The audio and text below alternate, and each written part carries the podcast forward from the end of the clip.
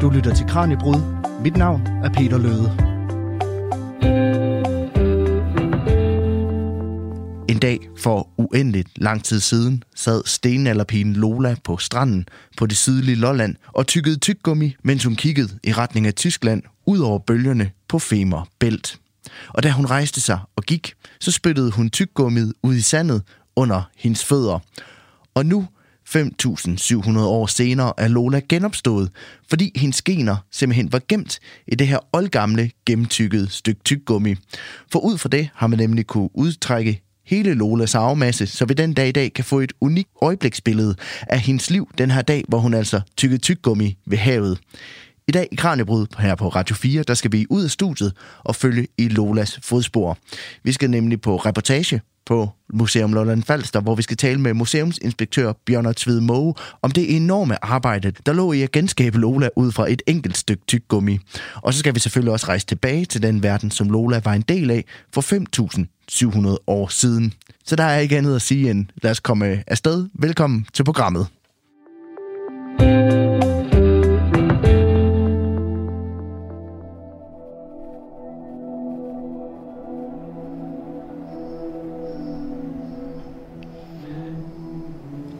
Det, som jeg står og kigger på lige nu, det ligner mest af alt et tykkegummi. Noget, man måske kunne se på gågaden, der lå og var blevet smidt.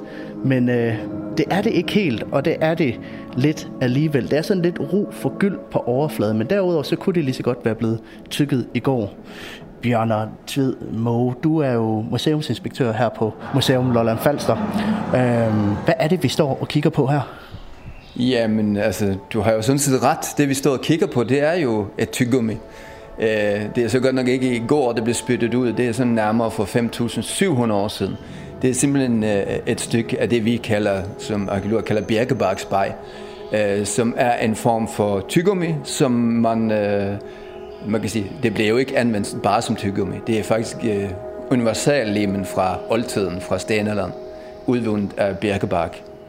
Øh, og så tykkede man det. Det blev dejligt blødt, og så kunne man forme øh, det til, øh, hvad man ville, og bruge det til at lime pilespidser på pileskafter eller andet. Så man kan sige, det har haft en praktisk funktionel funktion.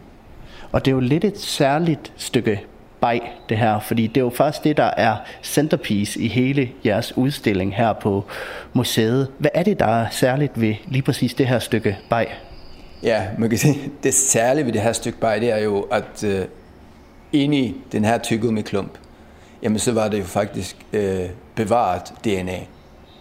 Øh, det var bevaret DNA fra ja, den person, der har tygget det, men det var også bevaret alle mulige andre elementer, som hvad den person har spist, fejlet og alt muligt. Så man kan sige, selvom den ikke er meget mere end 3 gange 3 cm, jamen så har den bunker og information om fortiden, som gør os klogere på den. Så man kan sige, sådan et lille stykke tyggegummi, det udgør altså en relativt vigtig brik i at prøve at forstå fortiden. Fordi ud fra det her stykke bag, der har man jo faktisk kunne udtrække arvemassen på en pige, der altså levede for 5.700 år siden. Det er hende, som vi har kaldt Lola. Kan du ikke prøve at fortælle lidt om sådan hele arbejdet med det her projekt fra I fandt bajklumpen og så til i dag? Ja, man kan sige, at øh, bajklumpen den blev fundet for, ja, det er en udgravning, vi havde for syv år siden. Den blev fundet på en udgravning, hvor man fandt faktisk, ja, jeg tror 8-10 bajklumpe, så det var jo ikke fordi, at den i sig selv er unik. Uh, man kan sige, heldige omstændigheder eller uheldige ved, at vores projekt blev lidt udsat, gjorde, at de mange gode medarbejdere, vi havde dengang vi kørte for fuldt øh, på Femern-projektet, de gjorde jo andre ting. Og en af vores kolleger, Tejs, øh, Trolle Jensen, han øh, tog over til øh, England og begyndte at arbejde på en Ph.D. Og der kom han i kontakt med mennesker, der havde med genetik og DNA og sådan noget at gøre. Og han kom jo til at huske, at en af vores andre kolleger, Jakob, havde fundet en hel masse bajklumpe, hvor nogen havde bidemærker på. Og så kan man sige, han lader de der smarte ting to og to sammen. Jamen, hvis det er nogen, der tykket på noget, så kan det komme DNA i det. Og det var der, den startede. Og hvis man kigger tæt på det, så kan man jo også se, at der der er bidemærker i det. Altså, det er også det, jeg mener, når jeg siger, at det, det er jo nærmest ligner, at det er blevet, øh, blevet tykket i går. Hvad kan vi lære af at, at studere sådan et stykke bag fra, fra 5.500 år siden? Ja, man kan sige, øh, man kan lære rigtig meget. Øh, men det er jo ikke sådan, at man så, nu tager vi lige en lille prøve af det, så kommer det op på skærmen lige efter. Fordi det, man har inde i det øh, bag det er jo DNA fra ufattelig mange man kan sige, diverse levende ting. Det har været fra hende, som tykkede det, det har været fra øh, de ting, hun har spist, de har jo sit separate DNA. Øh, de ting, hun har fejlet, bakterier, virer, alle de der DNA-spor har været inde i den klump og skulle skilles fra hinanden, så man kunne identificere de enkelt og udpege dem. Men i hele det her projekt med så at prøve at genskabe Lola, som jo var den pige, der, der tykkede det her tyggegummi, hvad har din rolle så været som museumsinspektør? Jamen altså man kan sige, min rolle i, i udgangspunktet i hele projektet var jo, at jeg, jamen, jeg har været med fra starten af. Øh, og man kan sige, når vi startede undersøgelsen, så tror jeg ikke, jeg havde forestillet mig, at en lille birkebarksbejklump på 3x3 cm var det, som ville man kan blive den største historie. Men det har det vist sig at være. Øh, fordi vi kunne få al den viden trukket ud af den. Vi kunne finde ud af, hvem hun var, hvad hun havde spist, hvad hun havde fejlet. Øh, så man kan sige, en stenøkse, en øh, organisk skafte bevaret, det er også spændende, men det giver os ikke det billede af et menneske, som det her gør.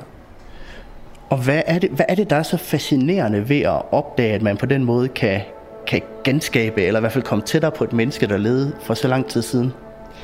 Ja, man kan sige, det spændende ved det er jo egentlig, altså i hvert fald for mig, det som egentlig er det vigtigste ved at overhovedet bedrive arkeologi, det er at få, man kan sige, mennesker nu til dags til at forstå, at jamen, dem, der levede for ja, 5.700 år siden som loler, de var mennesker, ligesom os. De havde andre forudsætninger, de havde andre levevilkår øh, og muligheder, men de havde, man kan sige, den samme øh, hjerne, de havde samme problemer, frustrationer, som vi. De var mennesker som os. Og det er jo det, er jo det arkeologi handler om. Vi er bare en af en lang række af mennesker.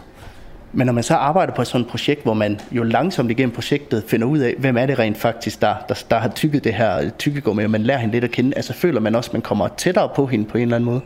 Jamen helt klart. Altså man kommer jo også tættere på hende, fordi man kan sige, at man kan begynde at stille spørgsmålstegn ved ting. For eksempel en ting er, at vi ved, at hun var mørkhudet og blåøjet og mørkhåret.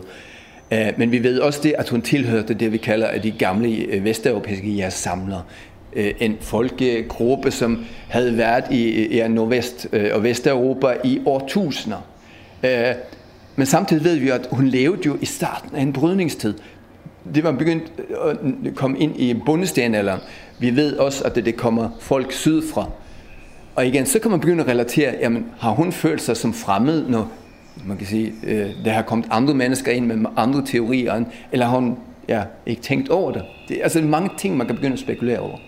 Så når man kommer så tæt på at genskabe et menneske fra, fra, fra den her gang, altså føler man personlig sådan følelsesmæssig relation til hende? Altså kan man identificere sig med hende på en eller anden måde?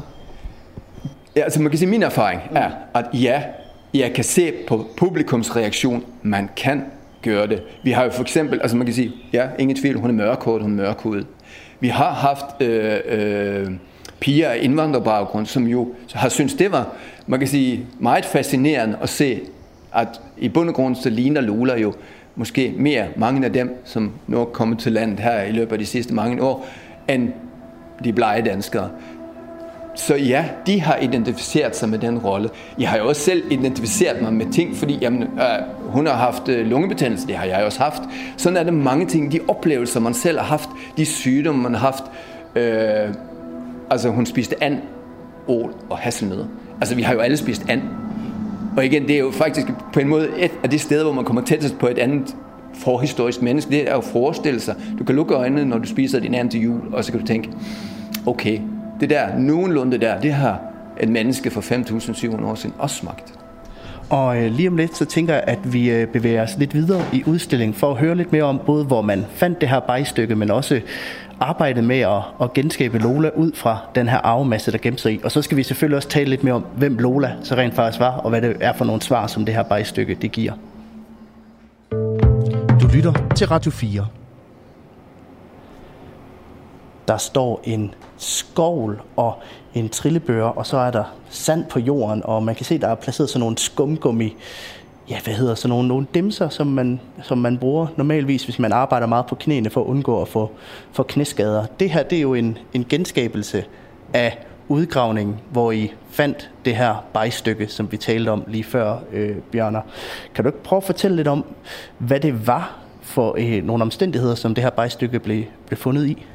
Ja, altså man kan sige, øh, det fantastiske ved, ved vores Femern-projekt var jo det, at øh, øh den store fabrik, som blev anlagt for at lave tunnelelementerne, den blev lagt lige oven i en gammel, nu inddæmmet fjord. Øh, og det vil sige, de arealer, der blev udgravet, de har siden stenalderen været vandmættet, iltfattige, så bevaringsforholdene de var bare sublime for træ og knogler og andet organisk materiale. Øh, men det var ikke sådan, at vi bare lige kunne gå ud med gravemaskinen og grave.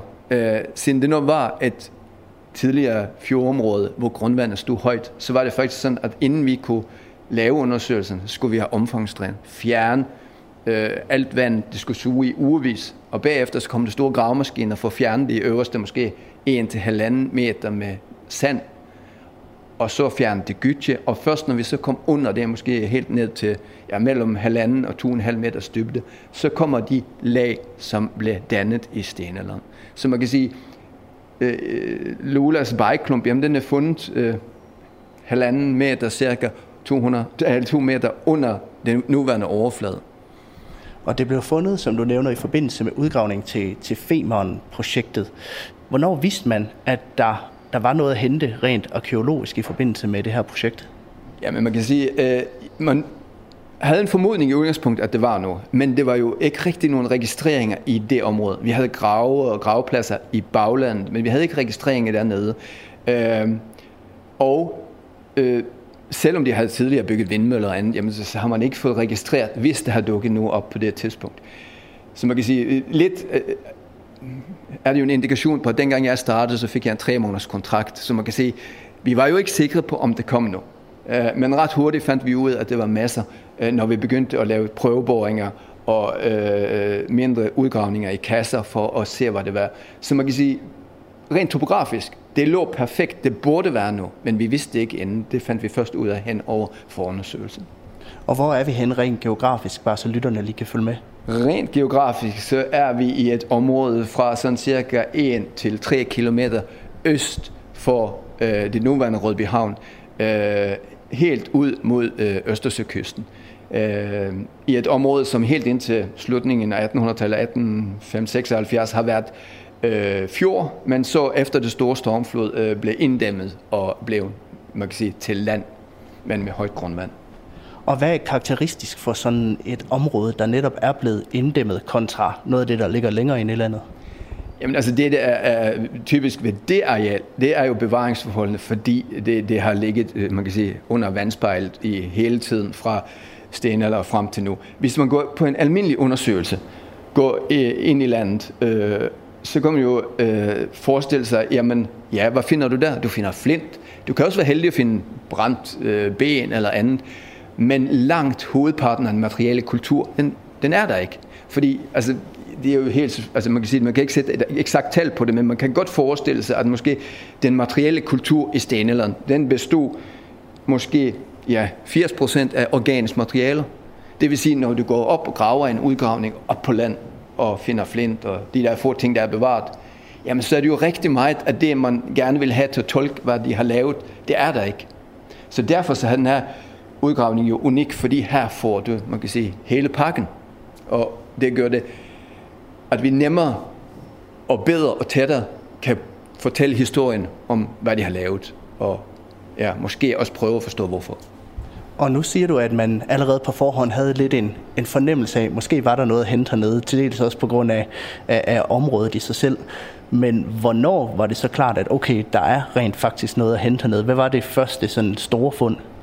Ja, man kan sige, det, det som ligesom var skældsættende, det var jo der, altså vi startede forundersøgelsen i 2012, øh, i 2013 foråret begyndte vi at komme så langt, at vi både havde lavet små kerneboringer for genskabe landskabet, vi havde lavet større boringer for at finde fund, og vi havde indstillet det, som vi kaldte de sponsede kasser. Det var små kasser på 4 gange 4 meter. Og man, altså, dem havde vi, jeg tror det var 63 af i alt. Og det er jo en nordlig høstak, fordi hele arealet dernede i det inddæmmede areal var 186 hektar, det vil sige 1.860.000 kvadratmeter. Så man kan sige, at de der 4 gange 4 det dækkede ikke meget. Men vi var så heldige, ud fra de områder, der blev udpeget, at en af dem ramte lige ned over et fiskegær. Og det stod faktisk bevaret i en højde af 50-60 cm, fuldstændig som det var forladt for 5.000 år siden. Og det var jo en løftestang til at vise, at vi står med et unikt potentiale hernede. Og ja, det var ligesom startskuddet på, at man kunne se, her, her er noget unikt.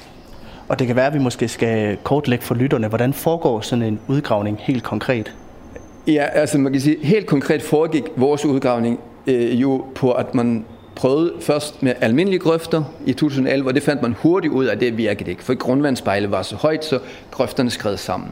Så i 2012, der havde vi taget øh, øh, information og lærdom fra Holland, hvor de også har mange inddæmmede arealer.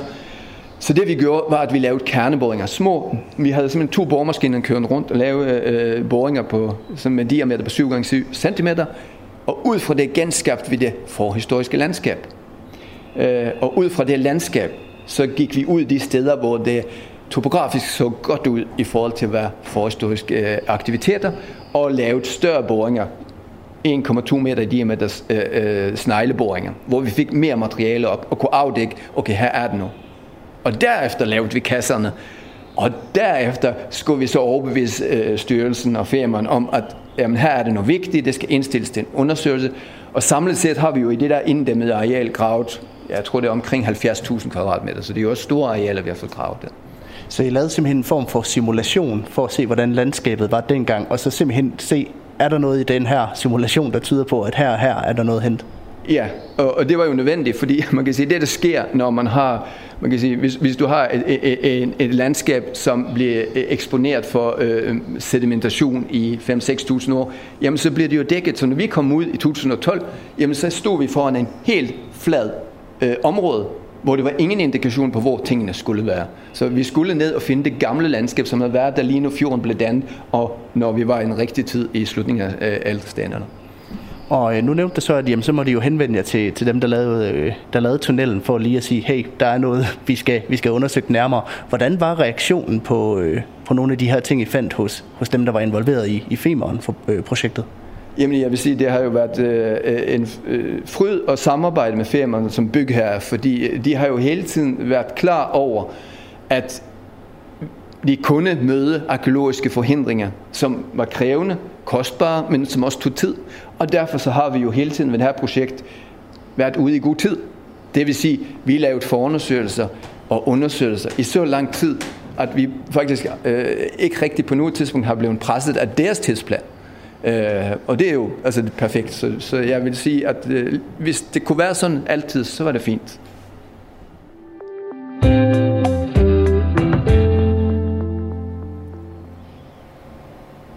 Du lytter til Kranjebrud her på Radio 4, og i dag der er vi taget i vi er taget ud af studiet, og øh, vi er taget hele vejen til Lolland Falster for at hilse på en pige, der levede for 5,5 et halvt tusind år siden. Og øh, jeg står faktisk og kigger hende i øjnene lige nu, hendes store blå øjne. Og jeg kan se, at hun, øh, hun er lidt mørkere i huden, end man måske ville tro for en pige, der levede på det her tidspunkt. Og så er hun halvlangt mørkt hår. Hun sidder altså øh, ved siden af en and og nogle hasselnødder og sådan en åleruse i vandkanten og kigger direkte ud. Det, øh, det er ikke hende i virkeligheden, vil jeg sige. Det er en, en rekonstruktion, et billede, som man har lavet her på øh, Museum Lolland Falster. Øhm, og det har du jo været med ind over, Bjørn Tved Moe. Øhm, du er museumsinspektør her på, på stedet, og I har genskabt det her billede af Lola ud fra det, som I kunne udtrække fra den her bajklump, vi talte om tidligere. Hvordan er det konkret foregået med at prøve at genskabe Lola så tæt på, som, som man overhovedet kunne? Man kan sige, at rekonstruktionen den er jo lavet af en kunstner, som jo har haft en kunstnerisk frihed. Øh, men i den kunstneriske frihed har han jo haft nogle bundne opgaver. Og du har jo noteret, at mange af de bundne opgaver allerede. Hvad er det egentlig reelt, vi ved om Lola? Jo, vi ved, hun var en kvinde, altså et hundkøn. Vi ved, hun havde mørk hud, mørkt hår og blå øjne. Det er ting, vi ved. Det har han fået med ind i billedet. Det som man kan sige, hvis man umiddelbart kigger på billedet, ser man jo også en, en ung kvinde, Ja, hun er, hun er teenager her, øh, sådan cirka, ikke? Ja, jeg vil gætte på, at hun er sådan omkring 14-15 år. Øh, og det er den kunstneriske frihed i vores tilfælde. Fordi hvis vi skulle vide, hvad Lola reelt, hvor gammel hun var, så skulle vi have hendes skelet. Så kunne vi vurdere hendes alder på nedslingen af skelettet og andet. Så det er kunstnerisk frihed, men det er ikke helt taget ud af virkeligheden, fordi man kender jo fra andre, man kan sige, øh, parallelle, mere nulevende øh, øh, ja, samlergrupper, at øh, jamen, det var jo typisk et arbejde for yngre ja, kvinder, men at gøre det der med tykke. Så det var ikke umuligt. Og så er det selvfølgelig også, det skal man jo være ærlig, altså vi er jo i en salgsbranche, også som museums. Det vil sige, det sælger jo godt med en pæn ung kvinde. Det tror jeg. ja, det er jo det, som man er nødt til også at tolke lidt til, til egen fordel en gang imellem. Men lad os prøve at tale lidt om, hvad vi så rent faktisk ved om Lola, ud fra det, man kunne lære fra den her bajklump. Øhm, man kunne simpelthen både lære hendes øjenfarve og hendes hudfarve og hendes hår ud fra den her DNA-analyse. Det kan være, at du skal starte med at prøve at fortælle, hvordan den her analyse konkret er foregået. Det er jo ikke noget, I har lavet her på museet. Nej, øh, man kan sige, øh, vi har jo bare leveret bajklumpen, og så har vores tidligere kollega Thijs sammen med øh, en øh, øh, hans kollega Hannes arbejdet med det her. De har startet med at udtage prøver af DNA, eller prøver af øh, bajklumpen, og så har de jo taget de prøver og ja, opløst dem, sådan at de enkelte DNA-strenge har kunne øh, adskilles, ved jeg tro. Og så har de taget de data og fået en meget kraftig computer til at arbejde med at udskille de enkelte DNA-strenge. Fordi det ville jo være meget nemt, hvis den nu bare havde Lolas DNA. Øh, så kunne de nok ret hurtigt gøre det. Men det har jo været tusinder af forskellige DNA-strenge. Det har været forskellige, hvad hun har spist. Altså, og det kan du igen, vi går tilbage til billedet. Her har vi nogle fakta igen, som vi ved.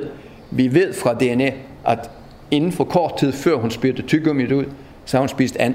Hun har spist hasselnødder. Man kan simpelthen se det som en form for hvad, madrester, der sidder i tyggegummi? DNA på madresterne, ja. Det, altså i hendes mund er det DNA fra and, det er DNA fra hasselnødder, DNA fra ål. Så det ved vi, det har hun spist. Øh, Udover det, så er det jo også mange ting, så det her billede ikke rigtig kan vise. Mm. Det er jo hendes, man kan sige, hendes lægejournal, hvad ja. hun har fejlet. Og hvad, hvad, hvad har hun fejlet, hvis vi skulle lave en sundhed DK-profil på hende? Altså kan man komme så tæt på simpelthen at sige, hvad hun har fejlet førhen, og, hvad, øh, og, og på det tidspunkt, hun har, hun har spillet den her bajklump ud? Ja, altså vi kan jo starte med, hvad vi kan se, at hun har fejlet øh, inden det her tidspunkt. Ja. Uh, hun har haft lungebetændelse sandsynligvis. Hun har i hvert fald haft, øh, man kan sige, noget, der giver lungebetændelse, så det er sandsynligt.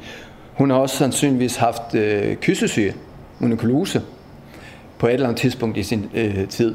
Øh, noget andet, vi kan se, og det er jo en mere nutidig sygdom for hende, det har hun haft, når hun tykker tyggegummi.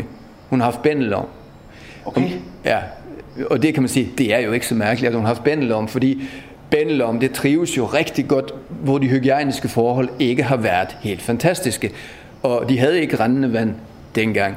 Øh, det har været svært med rengøring, plus at de har haft hunde, vildkatte, husdyr gående omkring, så grundlaget for at blive smittet for bændelom har været store. Altså man kan sige, bare sådan en lille sidebemærkning, så er det jo lidt uhyggeligt at tænke på, at faktisk er det sådan, at stadigvæk så er det 200-300 millioner mennesker om året, der får i verden. Så man kan sige, at der er nogen, der laver som Lola stadig. Men man kan også se blandt andet, øh, læste jeg på et skilt lige før, at hun, øh, hun blandt andet var laktoseintolerant. Er det meget typisk for, for, for de her personer? De drak vel ikke øh, mælk på samme måde, som vi gør den dag i dag? Man kan sige, at det der med laktoseintolerans, det er en typisk øh, karaktertræk for øh, de øh, vesteuropæiske, den der genetiske gruppe der. Øh, og man kan sige, nej, de drak ikke mælk. Øh, man kan sige, de kommer jo fra jeres samlertiden, de har ikke haft husdyr. Men det er lidt sjovt alligevel, fordi nu er vi jo helt tilbage for 5.700 år siden, men vi er jo startet på bundestenalderen. Og ud fra de fund, vi har gjort nede i det område, Lula har boet, så kan vi se, jamen, dengang hun levede, så har de haft geder, de har haft køer, og vi har lavet analyser, altså både i, på vores materiale, men også analyser på øh, øh, øh madskorper, på keramik fra hele Danmark, som helt klart viser, jamen på overgangen mellem ældre og yngre stenalder har man brugt meget mælk. Men igen, nu skal vi også tænke på, at jamen, Lula der, hvis du står med alternativ, jeg skal have lidt rumlen i maven, eller jeg skal være mæt, så har man jo nok ikke rigtig bekymret sig over rumlen i maven. Og den rumlen i maven kan jo ligesom godt skyldes den bændelov, hun havde. Det er jo det. Men øh, det er så, hvad vi ved om hende ud fra arvematerialet. Men, øh, men hvor går grænsen for, hvor meget man rent faktisk kan lære af det her DNA? Fordi nu, nu sådan noget som alder kunne man jo ikke sige så meget om. Altså er der andet, som vi ikke ved om hende? Øh, ja, vi ved heller ikke, hvor høj hun var. Vi ved ikke, øh, øh man kan sige, øh, hendes, altså det der med hendes fysiske proportioner. Øh, vi ved heller ikke, om øh, hun er jeres samler eller ikke. Det kunne vi også, hvis vi havde haft knoglerne, fordi øh, det er sådan, at i knoglematerialet, så bliver der optrædet selvfølgelig C14, men også C13, og øh, ud fra analyser af det, så kan man se, om den person har hovedsageligt lavet af øh, man kan sige, marine dyr og fisk, eller om de er hovedsageligt lavet af landdyr. Og havde hun hovedsageligt lavet af landdyr, så man kan sige, så har hun nok været landbrugerbunde. Men hvis der var mere marin kost, som C13 viser, så ville hun have været samler. Så det vil jo kunne fortælle os noget meget mere end egentlig de der ting, hun har spist. Fordi de ting, hun har spist, hvis man bare tager det separat for sig selv, så vil man sige, samler. Men det er jo kun et øjebliksbillede. Det er kun det, du spiste måske dagen før eller samme dag. Ja, så det afslører ikke noget på hendes livsstil. Øh, generelt set, det er mere, hvad hun har fået at spise den givende dag. Det er, hvad hun har fået at spise øh, den givende dag, eller umiddelbart før der, ja. Og lad os prøve at vende tilbage til bikeklumpen, som I jo har herover, som vi kiggede på i, i, i starten af programmet. Hvordan har I, øh, I dateret den til, til hvad er de her 5.500 år gamle? Ja, det er altså 5.700 år gammel cirka, og det, øh, det har man jo gjort ved C14-metoden. Man kan sige, det er jo det øh, klassiske dateringsredskab, vi bruger, når vi kommer tilbage i tid. Det er at bruge C14. Så, så derfor ved vi, hvilken datering den har man kan sige, det er lidt sådan en ting, hvis man nu tænker videre frem, så er det jo ikke fordi, vi har vi har også haft en anden bajklump med, ty- øh, med bedemærker på, men den var simpelthen forurenet, så den kunne vi ikke bruge. Men det kan jo være, at vi er heldige, fordi vi har faktisk en, en, en øh, underkæbe øh, fra en yngre person, hvor visdomstanden stadigvæk er lukket inde, som hvis den nu dateringsmæssigt passer ind, måske kunne give os noget DNA, som så enten, hvis vi var virkelig heldig var Lulas, fordi så kunne vi jo lige pludselig se, at det der, med, det der billede, det passede. Øh, men det kunne også være en anden, som kan give os nye nuancer. Men hvordan, altså nu nævnte du det her med før, at øh, det er jo et øjebliksbillede, og hun har jo siddet og tykket på det, den her bajklump på et eller andet tidspunkt for 5.700 øh, år siden. Hvorfor tykkede man baj overhovedet?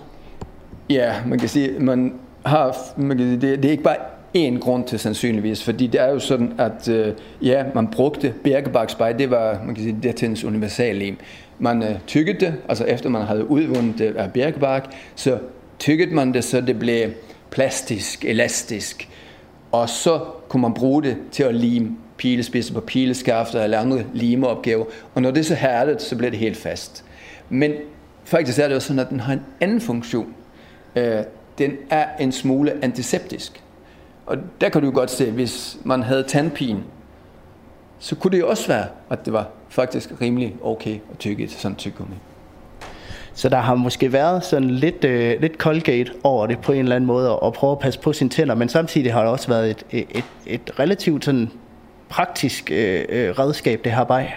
Ja, det har haft de der to funktioner, og man kan sige, jeg ved ikke, altså jeg tror ikke, det er så meget Colgate, at de har brugt det for at rense det. Jeg tror mere, det måske har været mere for at dulme en smerte. Fordi man kan jo se, altså tandpine nu, jamen, så går man til tandlægen. Det var ikke den mulighed dengang.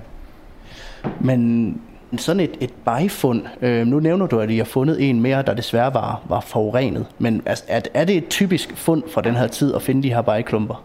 Ja, det er det. Og man kan sige, på en måde, så er det jo måske også noget, som i løbet af de næste 10 år vil være det, der revolutionerer arkeologien på en måde. Fordi øh, det har jo været arkeologiske udgravninger i de seneste 150 år, mere eller mindre. Fra de udgravninger ligger det en hel masse birkebaks bajklumper rundt omkring på museer, hvor er nogen også haft tandmærker. Og hvis vi er heldige, så kunne det jo være nogle af dem, hvor det var bevaret DNA. Det kunne det være fantastisk, hvis vi man kan sige, lige pludselig kunne have øh, en hel befolkning, hvor vi kunne se, jamen det der med lungebetændelse, var det normalt? Øh, Bandelom, var det udbredt? Altså hvor man ikke bare har en enkelt person, en enkelt ligesom, menneske til at fortælle den historie, men hvor det er bygget op på mange Og så kan man jo også begynde at se på forandring og andet. Altså det er jo det, der er med til at fortælle os nogle der til mennesker. Og det, det er jo en naturvidenskabelig tilgang til, til arkeologien, kan man vist godt sige, og prøve at, at, at udtrække DNA fra, fra en bajklump på den her måde. Altså ligger der et, et potentiale for arkeologien i blandt andet at bruge øh, naturvidenskaben noget mere? Ja, man kan sige, at det er jo, øh, man kan sige, det er jo det, der har revolutioneret arkeologien de seneste, ja, selvfølgelig man kan sige, det startede med C14 allerede i 1950'erne, men især de sidste 10-15 år med DNA, jamen det har jo skabt, man kan sige, en helt ny grundlag for at fortolke forhistoriske mennesker. Øh, man kan sige, arkeologien kunne godt fungere uden naturvidenskab. Det billede, vi så skulle formidle, var bare øh, ikke så man kan sige, tæt på virkeligheden, så var fortolkningen det største. Man kan sige, igen, naturvidenskab, de har jo heller ikke svar på det hele. Fordi, hvad er det, når vi ikke ved om hende? Jamen, vi ved jo for eksempel ikke, hvad hun tænkte. Vi ved ikke, hvad hun følte. Vi ved ikke, hvordan hans relation til hendes omgivelser var. Alle mulige ting, eller hvordan hun reagerede på den relation. Så, så det er mange ting, som arkeologien kan komme ind og fortolke naturvidenskabelige resultater, kan man sige. Så det er en sådan samspil. Og øh, lige om lidt, så bevæger vi os længere ind i udstillingen for at kigge nærmere på, hvad det så var for en tid og et samfund, som Lola hun måske levede i. Du lytter til Radio 4.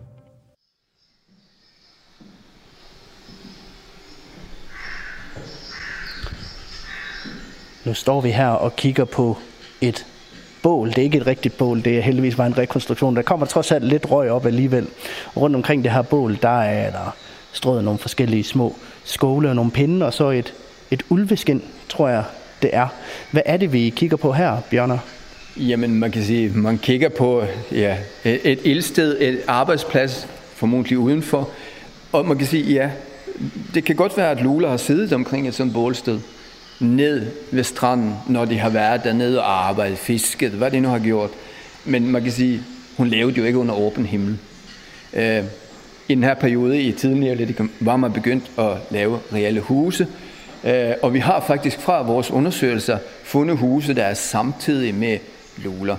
Så vi har også en idé om, hvordan hun har boet. Og hvordan har hun så boet? Ja, man kan sige, hun har boet i små huse, vi har det, vi kalder midtsulehuse, det vil sige, at vi har nogle tagbærende stolper, som bærer taget. Øh, det hus, vi har, som er samtidig med hende, det er 10-11 meter langt, 2-3 meter bredt, lidt buede vægge, et åbent ildsted i midten for at holde varme. Ligesom det, ligesom det her? Ja, ligesom det her, på nær, at du har det der problem, at du har et ildsted indenfor. Det, det giver lidt meget røg. Øh, og så er det også øh, sådan, at vi har også indikationer på, at det kan også være i perioder, de har simpelthen taget øh, husdyr ind så man kan godt sige, at hun har lavet, når de, når de har været indenfor, så har det været i relativt mørke, dunkle, lugtende lokaler. Det har været hans liv, og røgforgiftning har nok været en sådan lidt permanent tilstand for nogle af de mennesker. Ja, det kan man jo ikke se på hendes øh, sygejournal, om hun har haft øh, rygerlunger eller ej. Nej, det kan man ikke, og jeg vil sige, jeg tænker, det er nok... Øh, dengang har gennemsnitsalderen ikke været så høj som nu, men hvis man havde udsendt mennesker nu til dags for samme leveforhold, så så ville det have påvirket deres lunger, før de døde. Et samfund på det her tidspunkt, hvordan så det ud? Altså, hvor mange levede man typisk sammen? Ja, man kan sige, det er jo nogle gange meget svært at estimere. Øh, man kan sige, når man går tilbage i jeres samlertiden, så har man jo sådan klare øh, gruppeopdelinger, at en jeres samlergruppe aldrig er mere end omkring 20, øh, måske op til 25 mennesker max, fordi det er det, ligesom ressourcerne kan bære til. Men det er jo det, som sker, når man bliver begynde med at introducere landbrug, det er jo, at så begynder man at få husdyr, man begynder også med tiden at dyrke. Det vil sige, at man kan akkumulere mere føde på mindre område. Og så er det jo det, der sker hen over stenalderen. Befolkningen stiger. Men altså, jeg tror ikke, hvis vi kigger på vores område ned, jamen de har ikke været meget mere end måske 20-30 mennesker i hele det der område omkring bag ved fjorden. Og nu, øh, nu talte vi jo meget om før, hvordan hun har blå øjne og mørk hud og, og sort hår. Og det er måske ikke det, man sådan lige forbinder med oldgamle danskere. Hvad er det for et folkefærd, som, som hun har tilhørt?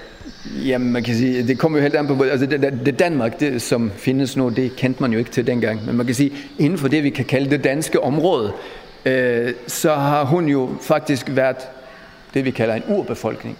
Det er den befolkning, som har befolket området helt fra øh, de første øh, nomadiske jæger kom i Paleolitikum mange, mange, mange, mange, mange tusind år tidligere. Øh, og hun levede også på kanten af en brydningstid, fordi det kommer jo folkestrømninger og øh, øh, øh, øh, sådan fra sydøst. Mennesker, der har ny teknik med, har landbrug med og andet. Så det er en eller anden form for brydningstid, hun har lavet i. Men hun har jo tilhørt sådan rent genetisk den gamle gruppe. Så man kan sige, nu talte du før om, at, at især indvandrerpiger en gang imellem kan, kan relatere til hende, men hun er faktisk en af de, de helt originale beboere her i området. Ja, man kan sige det på den måde, at hun er den originale beboer, som boede i det område på det tidspunkt. Men man kan sige, hvis man nu kigger på vores DNA, så er det ikke ret meget luler tilbage i det. Fordi genetik er det jo sådan, at det udvikler sig jo hele tiden. Og jo mere mobilitet det er i samfundet, og det har det jo været, mobilitet har det jo været helt, i hvert fald fra bronzealder og frem, så har det jo været mobilitet i samfundet til en vis grad ændrer jo den genetiske sammenstilling. Og man kan sige, jamen efter den moderne tid, jamen så eksploderer den jo. Og så giver det måske meget god mening, at vi bevæger os over og tale om den genstand, der er i montren herover. Det er en øh, skolæst økse, men øh, den kommer jo ikke oprindeligt her fra Lolland. Hvor kommer den fra oprindeligt? Nej, men man kan sige, det, det gode ved den her økse, det er jo det, at øh, vi ved, at den ikke kommer herfra, fordi den er ikke lavet den lokale bjergart. Vi ved, at den er en bjergart, som hedder amfibolit. En sådan skifferlignende bjergart, som øh, er fra nogle stenbrud på grænseområdet, formodentlig mellem øh, Tyskland og Tjekkiet, hvor det jo var allerede for 6-7.000 år siden, altså det vil sige, i, når det var jægersten eller her i, i Danmark, var landbrugsbefolkninger, som udover at dyrke jord og havde husdyr, også havde stenbrud, hvor de lavede økser. Øh, og den her økse, den har så på en eller anden måde vandret de der 600-700 km mod nord. Nok ved gaveudveksling eller noget lignende. Ja, for jeg tror, man har en idé om, at, at samfundet på det her tidspunkt var enormt isoleret, eller samfundene i Europa var enormt isoleret fra hinanden. Men det her lyder jo nærmest som om, man har haft en form for kontakt på, på tværs af landet. Jamen, man har jo helt klart haft kontakt men jeg tænker nok ikke, at vi har haft sådan kontakt, at det er gået en person ned fra det område hele vejen op med den. Det, kontakten har man jo haft mod de omstød, altså de omgivende områder, som så har haft kontakt med andre omgivende områder, og på den måde har genstanden kunnet bevæge sig over, over større afstand.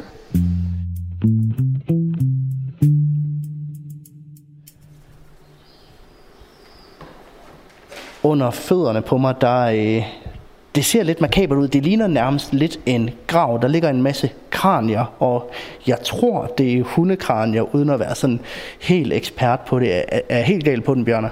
Nej, du er ikke helt galt på den. Altså, det er nogle hundekranier, og så er det nogle underkæber fra hund og vildkat. Øh, og man kan sige, selve opstillingen her, hvor at de er nedsænket i gulvet, det er jo for at vise, at det her var jo faktisk en objekt, der vi har fundet, som var deponeret i et område, som har været vand på det tidspunkt, det blev deponeret. Det har været inden for et lille område på 3 gange 4 meter, har det været en lille lavning tæt på kysten. Formodentlig har det været en lille lavning, hvor der har været åbent vand med rørskov omkring.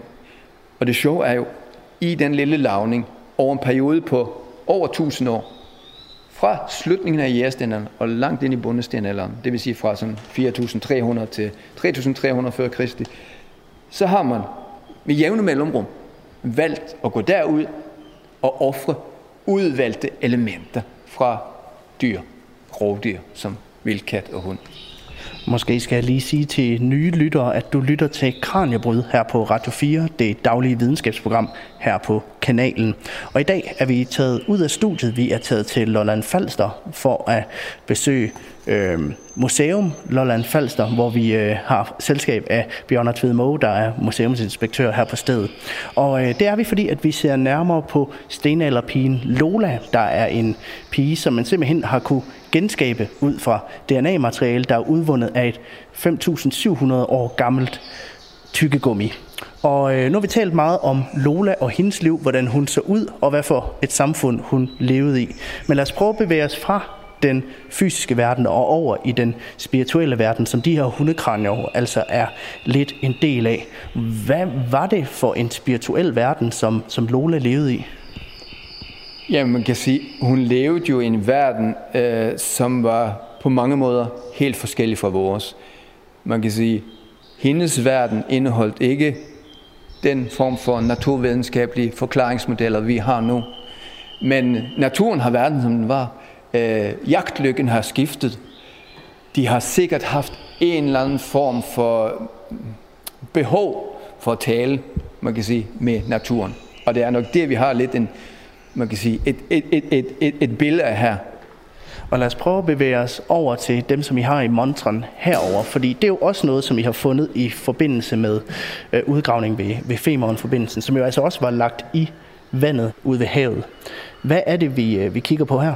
Jamen lige her så ser vi et udvalg af genstande, som jo alle sammen er fundet deponeret i fjorden. Og deponeret, man kan sige, er det ikke bare skrald, er det ikke bare noget, der går i stykker, og så er man smidt ud.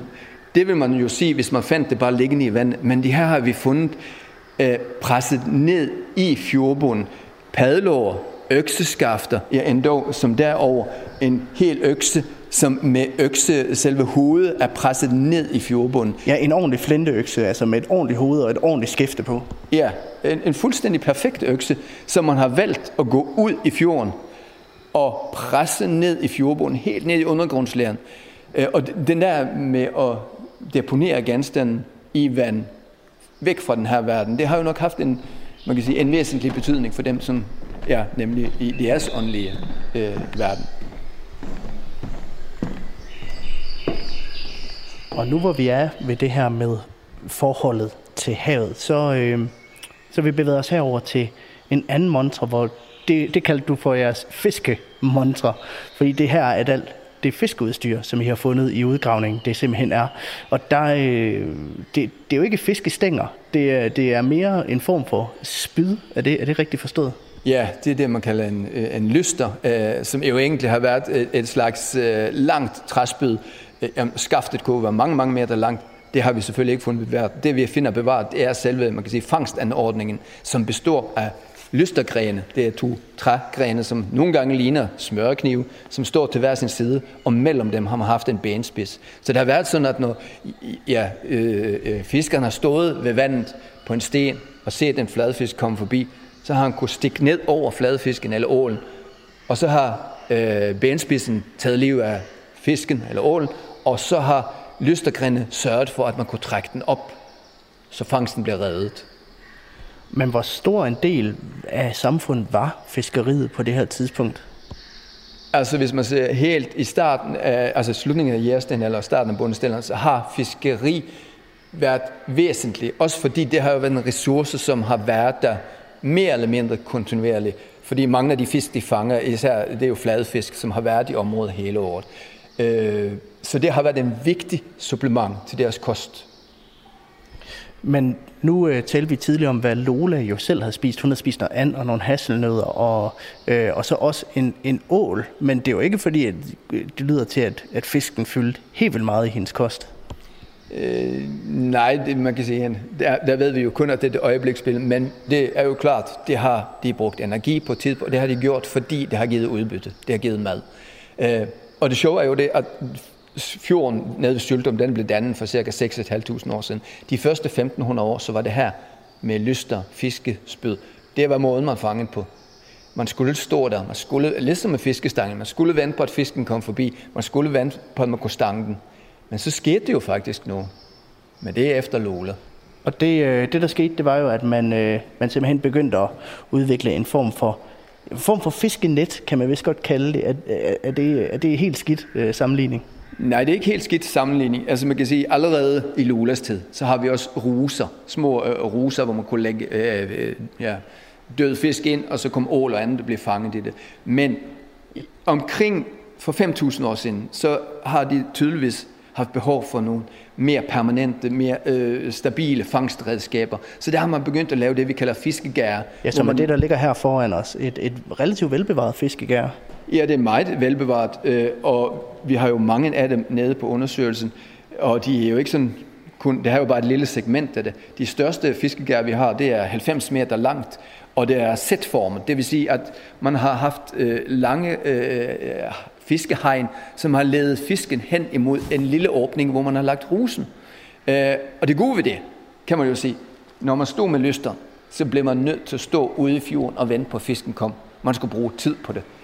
Men det her, så kunne man sige, det stod jo også fanget, hvis man gjorde noget andet. Og det kunne godt være, at det var en sammenhæng mellem, at man begyndte at lave de anlæg, at man også skulle bruge mere tid på andet, som at dyrke jord og øh, ja, andet, som tog tid. Det vil sige, hver dag kunne man gå ned om morgenen, tage fisken op, sætte rusene ud igen, så kunne man gå op og arbejde i marken. Og hvis jeg skal beskrive det her fiskegær en lille smule, så ligner det jo faktisk lidt det pilefletegn, der står, der står ved siden af. Altså det er lidt den samme konstruktion. Men så kunne man jo altså fange fisk, og det var jo en mere passiv måde at, at få, få næring fra havet, hvis man kan sige det på den måde. Og så kommer agerbruget ind. Hvor, altså, hvornår begynder man sådan at opdyrke jorden? Ja, altså man kan sige, det er jo, det er jo en af de der gode, store arkeologiske diskussioner. Hvorledes og hvornår Øh, blev landbruget reelt indført? Vi har jo den dejlige dato, 3950 før Kristi, der blev vi bønder, men det var jo ikke noget, der skete fra den ene dag til den anden. Det var jo noget, der skete over tid, og der er jo undersøgelser, der, som har blevet gennemført, som indikerer, at det har været en gradvis øh, introduktion, og at måske nogle steder har man bare introduceret husdyr til start med, øh, øh, og nogle steder har måske jagt og fiskeri og sådan præget øh, også den første del af, af neolitikum, især i kystområder. Og det, man kan sige, der passer jo fundene for Fehrmann-undersøgelsen perfekt ind. Og øh, programmet begynder faktisk så småt at løbe tør for tid, men der er en sidste ting, som jeg gerne vil nå at kigge på, inden at programmet helt løber ud.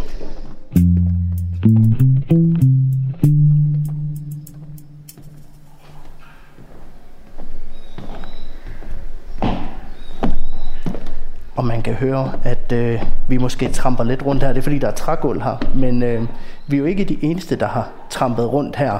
Øh, tværtimod, så det vi står og ser på nu, det er faktisk nogen, som trampede rundt her i området for godt 5.000 år siden. Det er nemlig relativt velbevaret fodspor fra fortidens øh, mennesker, som vi står og kigger på her. Hvor har man fundet dem henne, øh, Bjørner?